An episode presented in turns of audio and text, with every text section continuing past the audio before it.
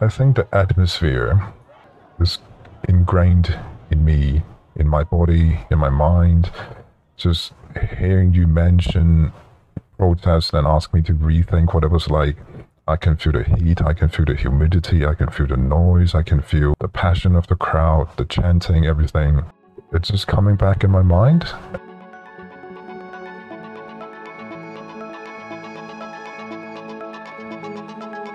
Hello, and welcome to the Art Persists podcast, a new series offering a glimpse into the life of artists and activists from all over the world.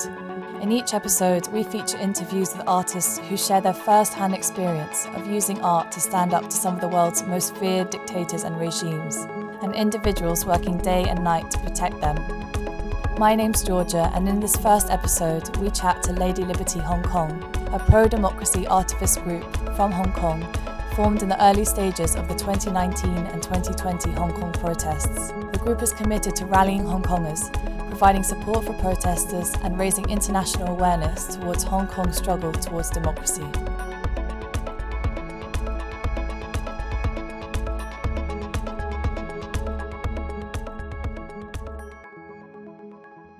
There are two pieces of work that has a profound impact on how I see art or public art or activism or in generally how I approach creativity. That's Flash speaking. Flash is part of Lady Liberty Hong Kong. Heads up for this interview, we've altered Flash's voice. The first one might sound a little bit cliche. It's the song Glory to Hong Kong. It's a very, very popular and famous song throughout the 2019 protest in Hong Kong. It's being dubbed as the neo or neo national anthem of Hong Kong. Obviously, it has a certain connotation to the people in it, and obviously the government and communist China. So it, it kind of became like a banned song uh, in Hong Kong at the moment. But when I first heard this song, it was on YouTube. I saw it was just very basic, um, with like a piece together music video with like news clipping and all that. But the recording and the composition and the song itself was done properly. It's kind of like an like an orchestra with a choir going on, singing about why are we suffering, why are people bleeding, what are our hopes, what are we hoping to achieve it's it's very at the moment to what's happening in the streets every single day at that time. So for me, this is the first time I understand why someone would shed tears when listening to a song or the national anthem. I've never experienced this to God Save the Queen or um, to the Chinese national anthem.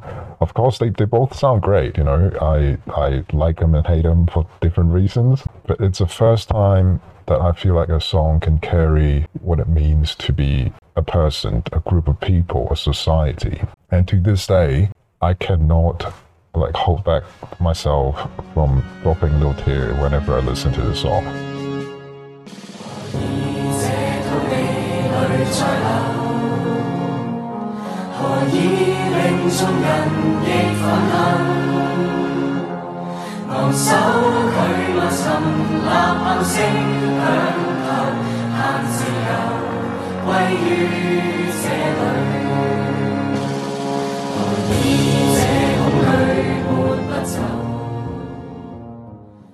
？The second piece of work that has a very strong impact on me it doesn't actually have a name. It's not even a proper artwork. It's actually a collaboration between Andre, the French art, the graffiti artist, and I think it was Visa or MasterCard, uh, either one of those credit card companies. And what happened was they did a live graffiti drawing session in the middle of the street on like a six story tall billboards on the side of a building.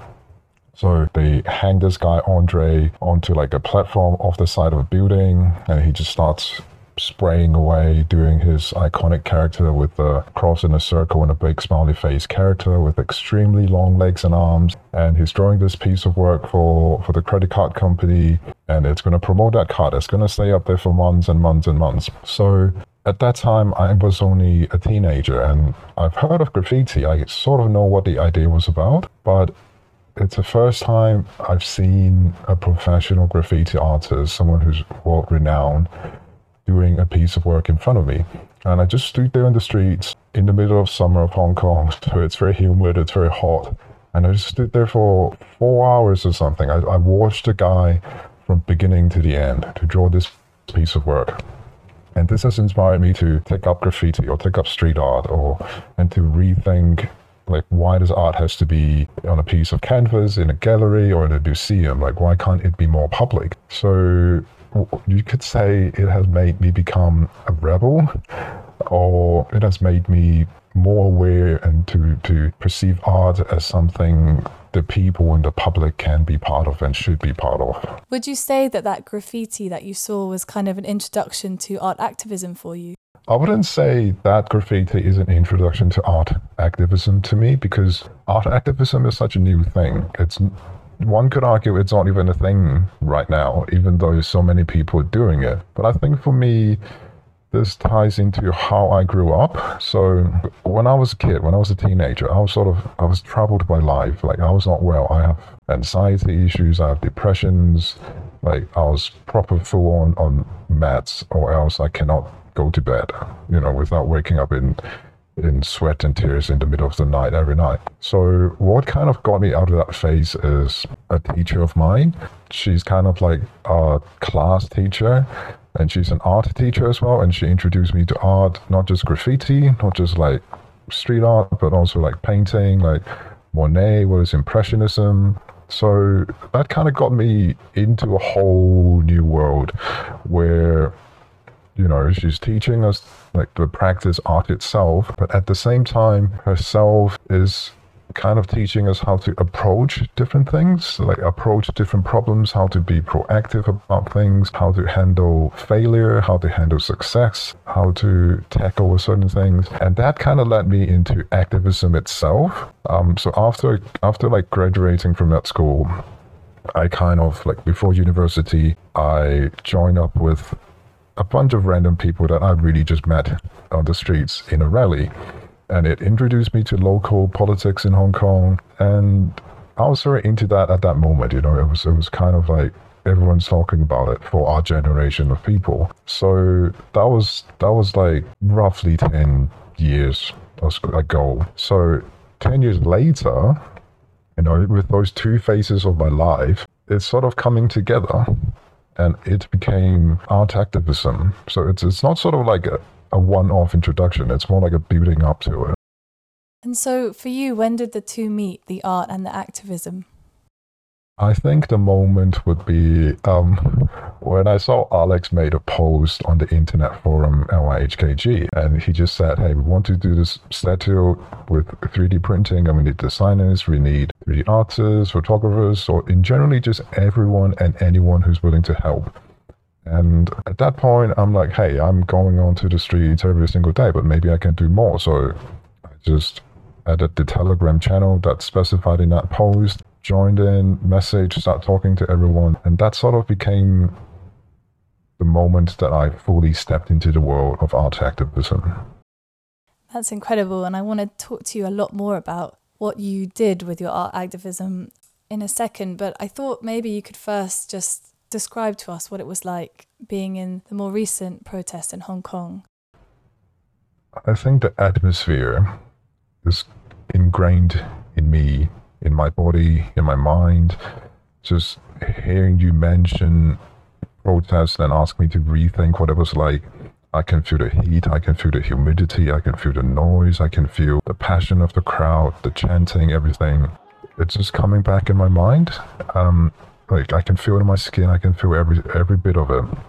But when people say protest, they often think like it's either like okay, full on Molotov cocktail, you know, fighting and clashing with the riot police, or it's going to be like a peaceful rally where people hold up signs and you know do dance and chants. They often imagine protests as one or the other, but for me, what happened in Hong Kong during 2019, 2020 was such a massive movement. It encompasses all and everything that you can imagine of. So um, there's, there's three ways that I took part in this protest, right?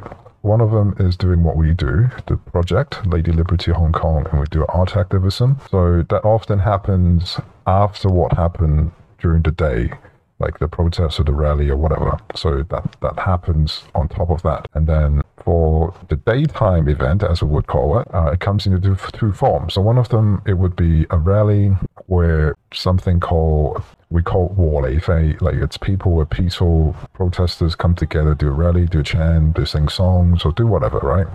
Sometimes we would put a figure out there. Sometimes we would go on our own accord. Uh, sometimes we will go with our own group of friends. And that's usually very traditional, as you would say, right? Because you know, if you look at what's happening across it's just any demonstrations, like peaceful demonstrations or rallies, you know, that's what you get. You get a bunch of people sitting there chanting, singing, and doing it for the entirety of the afternoon or for the duration. And then there comes the so called clashes.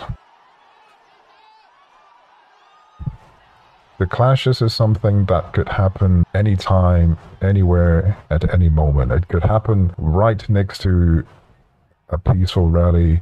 It can happen right after a, a general march. And it's so sporadic that you cannot tell where or how it will come into form or where and how it will happen. For example, it can happen right after a, a, peaceful march or right next to a rally, just because people feel like gathering there, usually towards some place of significance, It's just like standing there, you know, doing nothing. They're not like chanting or anything, just standing there on the streets. Sometimes it would happen because some other events have happened and, and drawn people to their attention. Maybe it can just sprung up at 2 a.m. at night because maybe some crazy pro government dude has stabbed someone nearby and people literally flood out of the house in the middle of the night, driving, riding the bikes, just meeting up randoms that you've never met on the streets, just searching for this guy, right? So that's very random.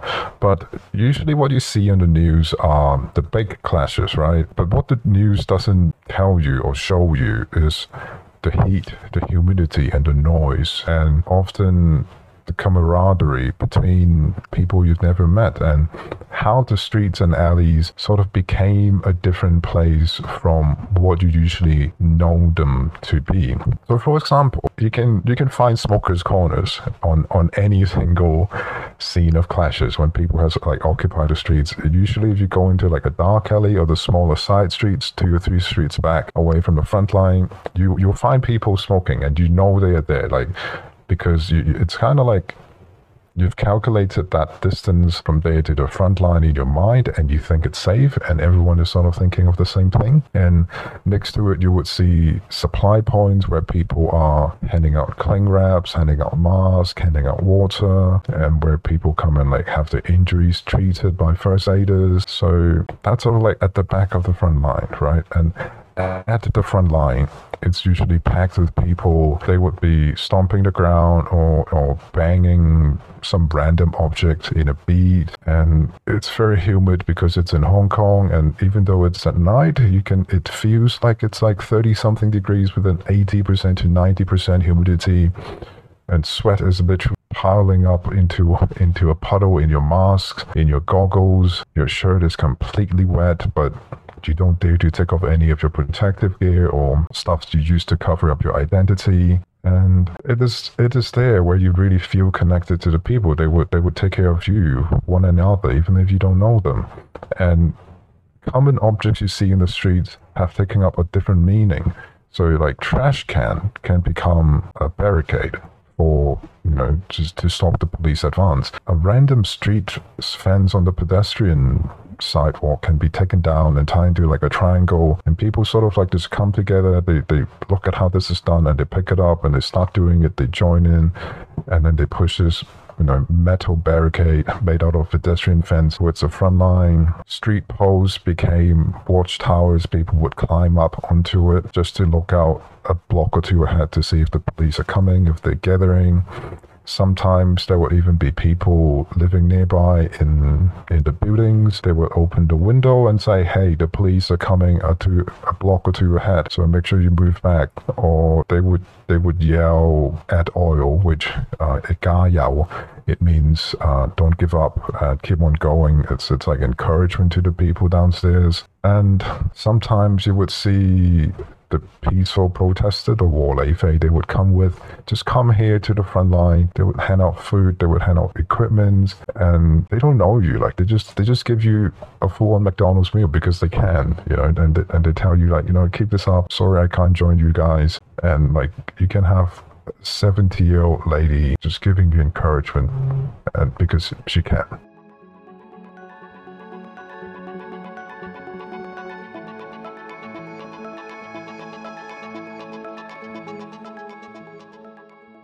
Wow, thank you so much. I mean, you really painted a picture of what it's like to be there. And you you talk about this solidarity between, you know, strangers, people helping you out and looking after one another. And I wonder if that was also the case when you were part of this monumental moment, which was the erection of the Lady Liberty statue on Lion Rock. Tell me a bit about the process of putting this together and introduce it as well for those who may not know, but also just tell us what it was like putting that up for those who are not aware, what happened was we we sort of built this four meter tall statue over a week, crowdfunded it, um, crowd built it, and we toured around the streets of Hong Kong across different rallies and protests for months, right? For two months uh, three months, maybe even. And then we don't really have a place to put it. We, we just sort of like take it out to the streets and rallies during the day and take it back to maybe a university where the student council is giving it as a place to store it, or maybe to a warehouse that someone has lent to us. But the two or three months, we sort of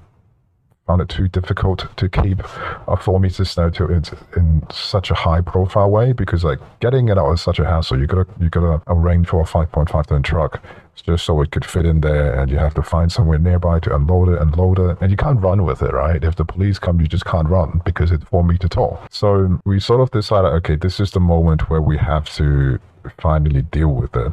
And we've had the idea of putting it up on Lion Rock before it was built. The first night team ever got together trying to figure out how we can build this thing. Someone mentioned slightly jokingly just, hey, you know, it would be great if we can put it on Lion Rock because it's such an icon for everyone in Hong Kong. And, you know, it's it sort of became like an inside joke for the team for two or three months. And then eventually when we decided to do it, we sort of like scouted ahead a few times. We sent someone up the Lion Rock to hike it in the middle of the night where like it's sort of like during the similar time time and conditions where we would do the act itself. And then in the end, one night in, in October, where it was stormy, we sort of took it away from the university the dead of night, and then we drove on a truck to the bottom Lion Rock, and we started the ascent, and halfway through it started to rain, and eventually the lightning came as well, and the wind picked up. So it's a typical tropical weather that you get in a in a tropical place, right? And then it took us, I think, three hours to get up to the peak, and it took another hour to install the statue. We drew bolts into the rock, and we we tied the statue to those bolts with cables, and the hand holding the flagpole sort of snapped because of the wind. Just picking up and like just snap it clean in half and there's no way for us to repair it on top of the peak and yeah, it was it was raining, it was dark, it was stormy, but I think people, our team member who were going up, they, was like a team of like 20 to 30 people. They carried the statue in different pieces and they were just like playing music along the way and spirits were very high. If you look at the footage of the recording of them going up, I think you can hear them like playing David Bowie or something. it was truly amazing. Wow, what an amazing story. How long did it last up on Lion Rock? That is a mystery. So, for the record, we put it up there in the middle of the night. We sort of finished up at around like 4 or 5 a.m. And then we left. Um, the reporters who followed us rec- recorded the entire process. And the rest of the media caught wind of it and hurried up to take some footage of it early in the morning. But I said right away, like they, they push him over. I think they kind of snapped the cable as well, but and then they snapped the statue on the ankle, so it, it fell, laying on its back, and they sprayed X's with red paint on top of it. So it was vandalized pretty much right away. Then I think after that, during an unknown time, someone tossed the entire thing off a cliff. Off a cliff? Oh my gosh. Off a cliff, yeah, because it's we're, we're right on the peak. I think it's a few hundred meters sheer drop of a cliff face right down. And they just tossed the whole thing off pretty much the next day. And then eventually, with the help of some climbing expert, we recovered the statue. We go there again in the middle of the night. We we search around for we picked up whatever pieces we can and I think some of it actually fell 200 meter down the cliff face and those professional climbers rappelled down cliff to help us recover those those pieces. And yeah, and then we, we took it back with us. And then after maybe six months, we have the chance of exhibit whatever remains in Hong Kong. And before that, the head, the damaged head of the original statue, we ship it to Japan, to Tokyo for an exhibition. And I think it's still there to this day. And that is the only piece that remains of the original statue because everything else we have to destroy. The person who's lending us um, the storage space can no longer have it there. So that's all that's left, just that one head. Wow, that is incredible. And thank God that head is out of Hong Kong and remains. I mean, it's going to be a part of history, I think. And obviously, things have changed a lot since then. And I wanted to move on to talk about a second work that you have, which is called They Can't Silence Us All. And it's a reaction to the removal of the Pillar of Shame from the University of Hong Kong in December 2021. Can you tell us a bit about that work, why you've created it, and also if you can compare slightly the feeling of erecting the Lady Liberty on Lion Rock and then creating They Can't Silence Us All? They Can't silence, silence Us All is a 3D model of the artwork Pillar of Shame by Jens Galschiøt. Um, so it doesn't really have a Vista 3D file that we've created.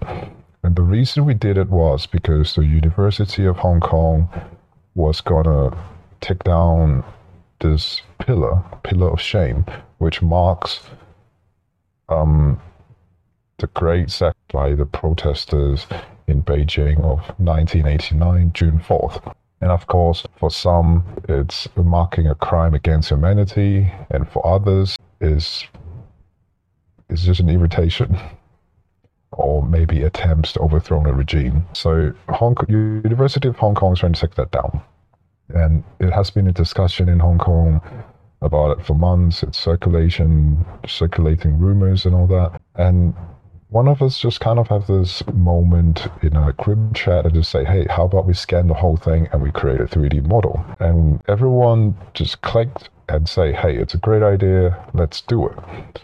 And we went out there, we scanned the whole thing with lots of photographs, uh, with drones, with cameras, with phones, and then we have this raw data of, of images where we generate, it's called photogrammetry, we generate a basic 3D model from it, and then on top of that, from the details photos that we've gathered, we 3D sculpt uh, the remaining details into it. And then we apply the textures the colors the shading etc etc so the whole thing is a highly detailed recreation of the original pillar of shame where the body figures the facial expressions the text all of that is replicated in this digital form so the reason we did it is because for us artists who do very very public work on the streets to the to you know, installing a Lion Rock, doing it on the street, sometimes maybe doing it in a gallery where it has to be close to the people. It has become very difficult for us to keep doing what we're doing. So this is sort of like a new twist of approach where we, we would explore if there are opportunities elsewhere by enabling people everywhere else in the world by archiving what was public, you know, what was part of society, what was part of our identity. Yeah, it's it's such a fantastic idea, and I guess it's like they can remove the physical, but things can live on and still survive despite them trying to take them down. Yeah, I think a very important part of it is we've always worked with something that's very three dimensional. And we've always released our files to the public where protesters in Hong Kong would call it Pin Dei Hoi Fa. It means the flower would blossom everywhere. So when I say enabling, it means we've released all this stuff to people everywhere in the world where they can create their own version, they can 3D print their own version, they can create adapted work from it. It's that's what it means by, you know, spreading out the flowers. It's, it's so beautiful and I've seen your mini Lady Liberty Hong Kong statues, which are all around the world now. And um, it's so great to see photos of them literally in all corners of the world and how kind of solidarity and resistance continues through what you do. I wanted to talk to you about another project, which is very different um, the Climbing Reading Club, which is a series of stories introducing concepts of democracy and freedom for the next generation. Tell me about these books. And I guess when I learned about this project, I felt a sense of hopefulness when it comes to the future of art and freedom of expression?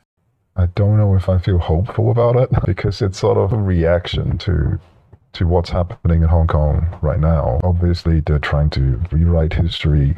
Recently, old Beijing camp has started to circulate this idea of Hong Kong was never a colony. Obviously, they're trying to indoctrinate education system in Hong Kong where pretty much all level of schools have to teach patriotic education and we're not only talking about primary school or secondary school it's also in university it's it's a non-elective subject in universities in Hong Kong to have patriotic education and obviously in those syllabus, a lot of the things are twisted, not true. A lot of inconvenient facts are omitted. A lot of important concepts about being citizen, having a civil society is ignored or straight up just became something that they want us to do. It's kind of like brainwashing. So at the time of inception for climbing reading club we realized this would happen eventually one way or another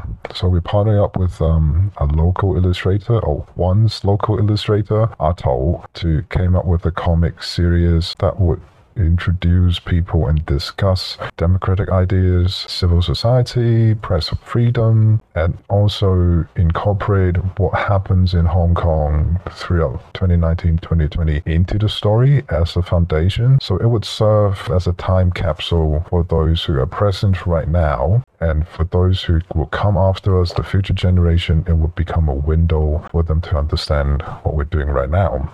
When you think about the future generations who won't remember this, how do you think they will remember what happened and the protests? To be honest, I don't know. Um, even the the upcoming generations that are growing up right now, some of those who took part in the protests have kind of gotten used to the existence of China or how life is dependable on China in a way, like in terms of like entertainment, in terms of like how all the government and businesses are always so concerned about China. Like they've never known anything else, right? Because they've grown up since the return of Hong Kong to China. And I honestly don't know what they will be in 10 years' time or what the children will think when they have children. But that's why we have this comic series trying to just put out the very, very basic concept of things out there, not necessarily to change people's mind, but just to serve as a seed of inspiration. And that's why it's available online. It's published for free initially uh, until, you know, we, we printed this book as well. So maybe we should look back in 20 years' time and hopefully those books that are already circulating in society will do some good to how people think about what's happening with us right now.